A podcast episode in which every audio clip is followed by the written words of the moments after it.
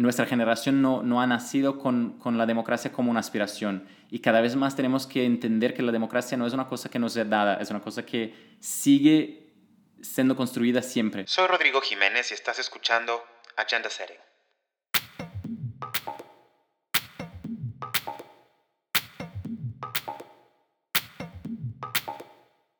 Un episodio más de Agenda Setting. Gracias por acompañarme.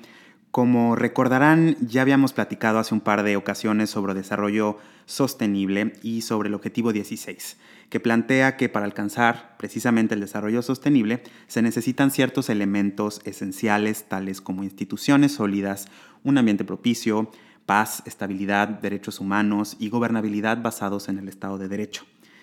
Estos elementos son claramente características de las democracias y muchos estudiosos del desarrollo consideran que sin democracia sin esa capacidad de los ciudadanos de exigir al gobierno y a las instituciones para que rindan cuentas, simplemente no se puede alcanzar el potencial de desarrollo sostenible deseado.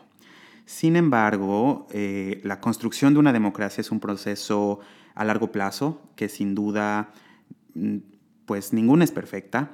y aquí la pregunta es si la democracia sigue siendo una aspiración humana universal, un valor compartido, que pueda ser el motor para lograr los cambios que la sociedad necesita. Y para abordar este tipo de preguntas, el día de hoy les tengo un tema que me gusta mucho. Precisamente vamos a hablar de democracia, de desarrollo y de redes sociales. Para ello está conmigo Rafael Goldsweig, quien en los últimos años se ha dedicado a estudiar cómo las tecnologías emergentes cambian eh, nuestra manera de vivir. Rafael y yo estudiamos la maestría en la misma universidad y me ha tocado ver lo activo que es eh, actualmente es coordinador de investigación sobre redes sociales y elecciones en Democracy Reporting International. Rafael, bienvenido. Mucho gusto. Eh, gracias por invitarme aquí a tu podcast y me, me, me, encanta hablar de ese tema de democracia, desarrollo y sí. Antes de comenzar con el tema de hoy, cuéntanos en qué estás trabajando, cómo llegaste a la intersección entre tecnología política, democracia, elecciones. Bueno, yo vengo de un background de ciencias políticas y siempre me interesó el impacto de, la tecnología en, formas de participación política. Y yo vengo de Brasil y trabajaba como consultor político y en este tiempo vi que las redes sociales tenían cada vez más una influencia en la manera con que la gente hablaba de política, discutía temas eh, en el día a día. En las elecciones era también un, un medio en lo cual la gente hablaba mucho de estos temas y decidí hacerlo, hacer una maestría y enfocar un poco más en este tema.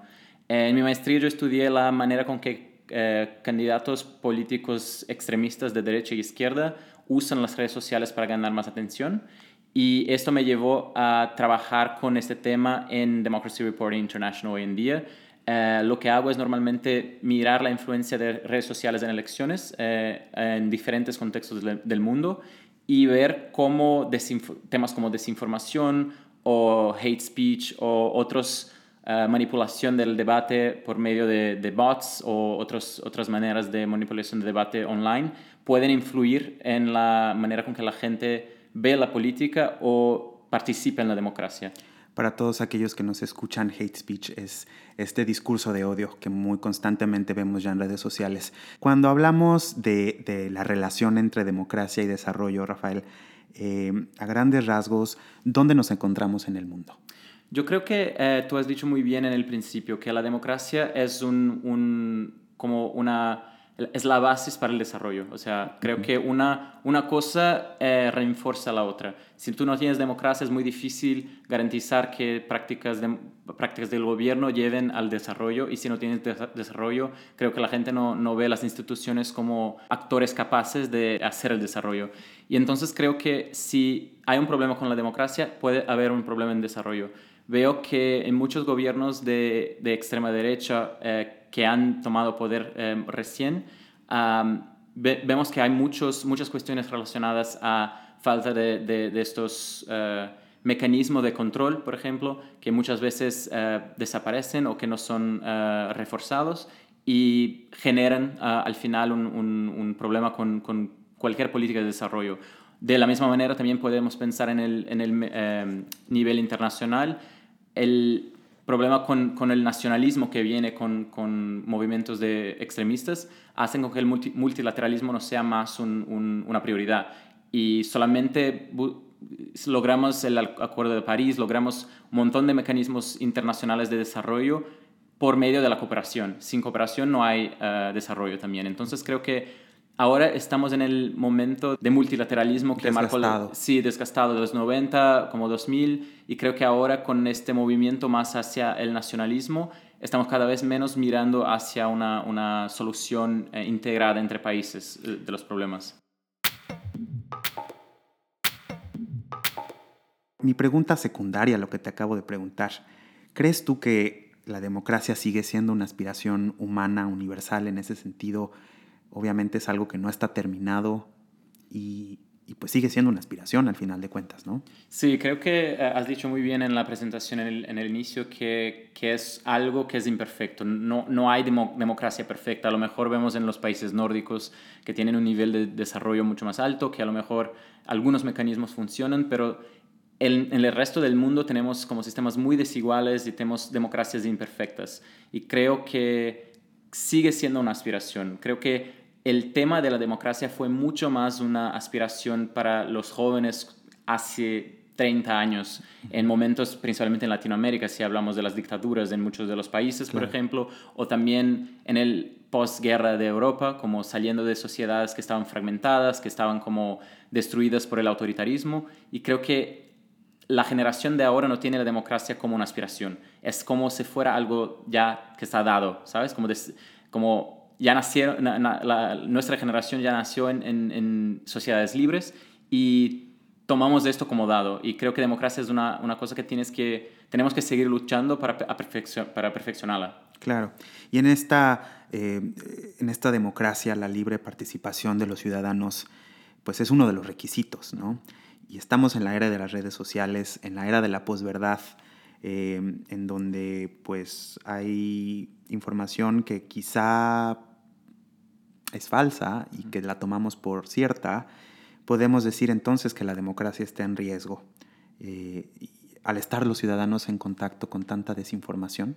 Yo creo que sí, una cosa que siempre digo es que no, no podemos también tomar las redes sociales como si, fueren, como si fuesen el problema de las democracias. O sea, redes sociales fueron muy positivas en países donde hubo una transición democrática. Si tomamos Tunisia, por ejemplo, como un, un ejemplo, en 2011 muchos de los movimientos sociales eh, la gente fue a la calle por medio de, organizarse, por medio de las redes sociales. España también ha tenido una, participación muy fuerte de la gente que fue a la calle eh, mientras se pasó la crisis financiera. Entonces creo que es un buen, una buena manera de, eh, poner la gente en contacto y más activa frente a, cuestiones como a demandas frente al poder eh, de, políticos y, como de una forma a fortalecer los movimientos sociales. Esto de un lado, pero toda tecnología tiene también su, su mal uso, por así decir.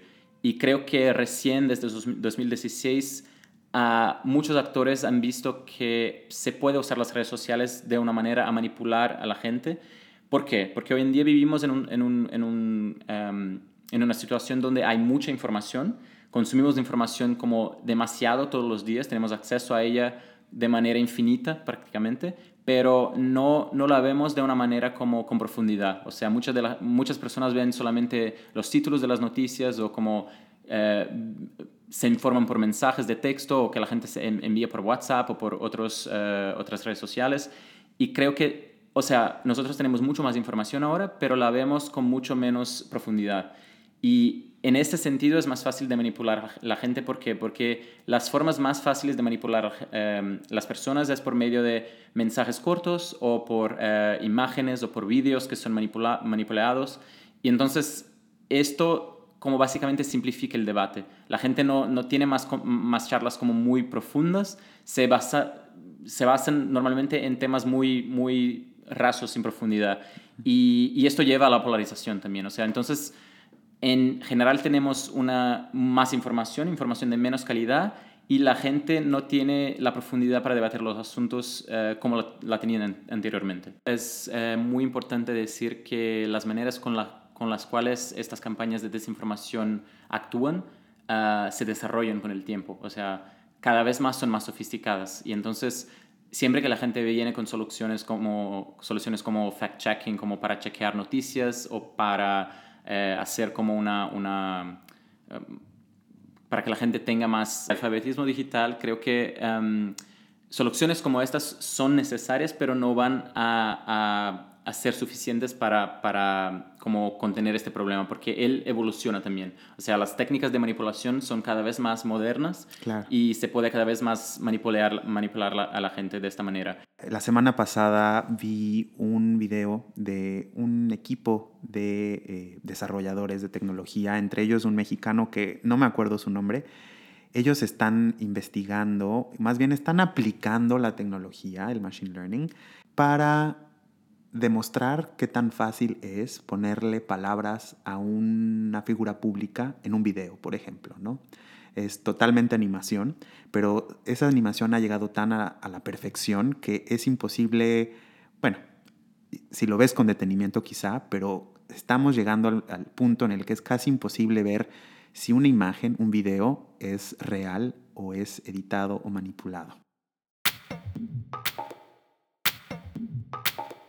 Leía en uno de tus artículos recientes que otro elemento para que una democracia funcione es contar con un entendimiento común mínimo de las cosas. Eh, sin embargo, cuando este entendimiento pues esencial no existe en una democracia, ¿qué pasa? y, cuando los valores democráticos son quizá reflejo de una cultura sobre la otra.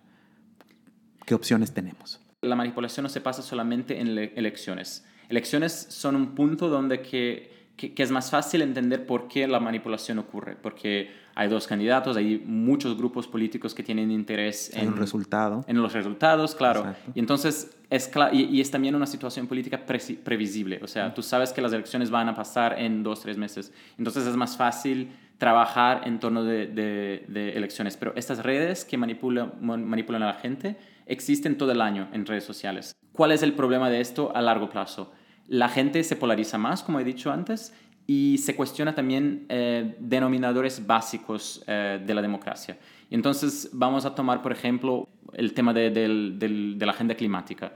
Eh, puedes tener la gente que es como los, los que, creen en, el cambio climático, la gente que no cree en el cambio climático. ¿Qué, ¿Qué, hace la gente que no cree en el cambio climático? Empiezan a hacer como campañas de, de como sacar la credibilidad de cientistas que tienen como datos, que tienen como para decir que no, no está pasando.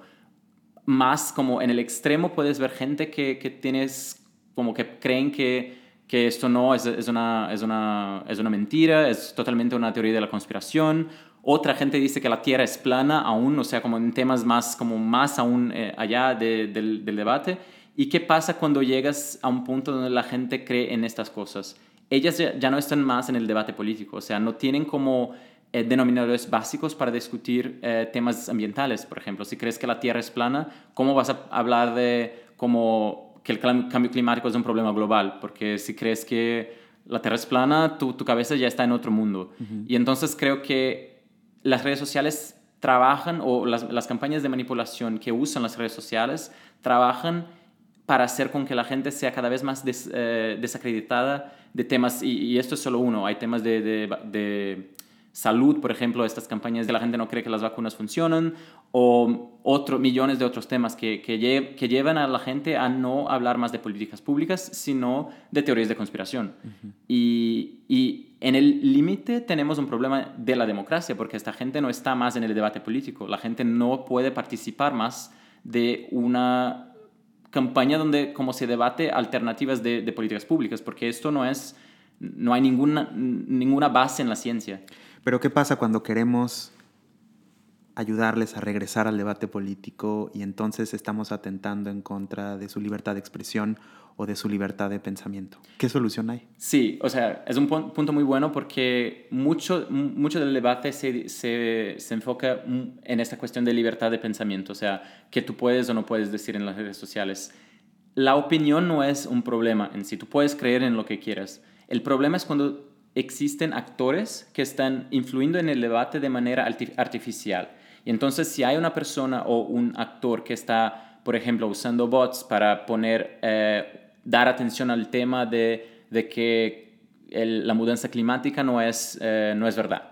Eh, esto, esto sí que no puede, porque la gente puede tener, pueden tener la percepción de que un tema tiene más importancia de que en la realidad tiene. O sea, tú, puedes, tú, estás eh, libre para tener la opinión que quieras. Lo que no se puede pasar y lo que pasa en las redes sociales es que el debate es manipulado de manera a hacer parecer con que algunos temas sean más importantes. Y en el límite puedes convencer a más gente que tu argumento hace sentido.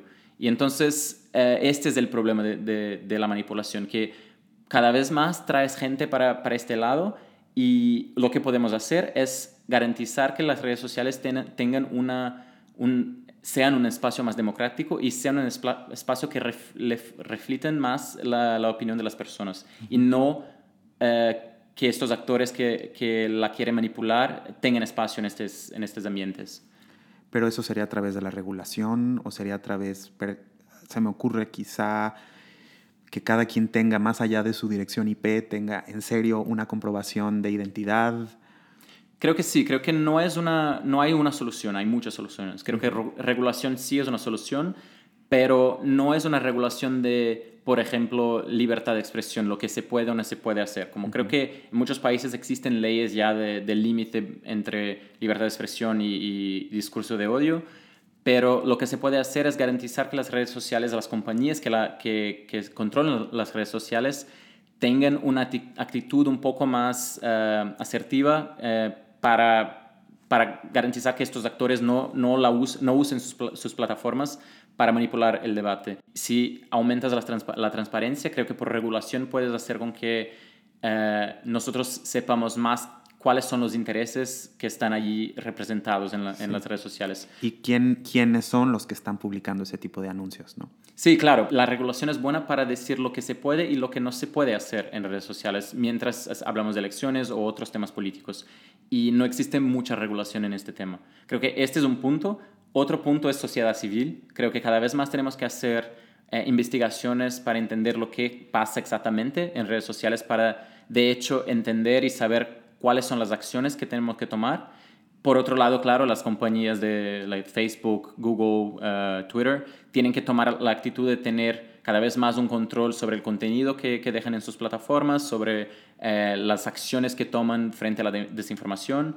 Y, o sea, es más complejo, no es solamente una ley o una, una acción de las redes sociales. Creo que es un entendimiento más o menos conjunto y, y compartido entre las responsabilidades de los tres actores.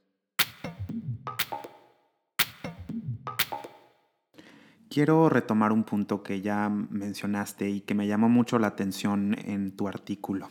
Mencionas que nada de lo que sucede en redes sociales es natural. Sin embargo, yo creo que es un reflejo mm, muy natural de lo que sucede en la vida real, a lo mejor sin límites. Hablabas de los bots, hablabas de la gente que está detrás de, estas eh, campañas de manipulación. Pero ¿qué sucede con el algoritmo? Ese algoritmo que ponen las mismas compañías de redes sociales que decide qué es lo que podemos ver o qué es lo que debemos ver y qué es lo que no debemos ver, todo con base en eh, nuestras preferencias, en los likes, en los unfollows y hasta las, los sitios web que visitamos. ¿Qué opinas de eso? Claro, este es un punto principal porque creo que los algoritmos son, eh, son un tema que solo se conoce con detalle eh, desde un punto de vista de las compañías de redes sociales. O sea, el gobierno no sabe, la sociedad civil no sabe cómo se llega a la decisión de enseñar un contenido uh, o otro para cada tipo de persona. Tú has dicho bien que el mecanismo funciona de esta manera. Las redes sociales como leen tus preferencias por medio de los likes que das o, o los comentarios que haces para entender qué tipo de contenido te gustas más y te presenta con este contenido. Y esto normalmente no es malo, porque imagínate que te gustas vino y te gusta oír jazz o cualquier cosa. Eh, tú tienes millones de, bebidas, tú tienes millones de, estilos musicales y las redes sociales como filtran para darte lo que tú, a, ti te gusta. Eh, y es bueno esto, o sea, porque no pierdes tiempo con este contenido infinito que existe en, en redes sociales.